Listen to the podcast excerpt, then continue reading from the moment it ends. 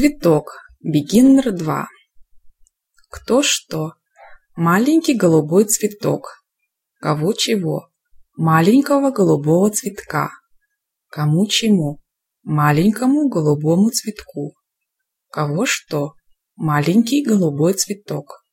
Кем чем? Маленьким голубым цветком. О ком о чем? О маленьком голубом цветке. Это цветок. Этот цветок называется незабудка.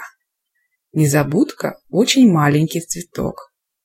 У этого маленького цветка пять голубых лепестков. Мальчик обрадовался найденному маленькому цветку. Он сорвал этот маленький голубенький цветок и пошел с этим маленьким цветком домой. Когда мама увидела у него в руках цветок, то сказала, чтобы он больше не рвал цветы. Мальчик попросил маму рассказать ему об этом маленьком цветке.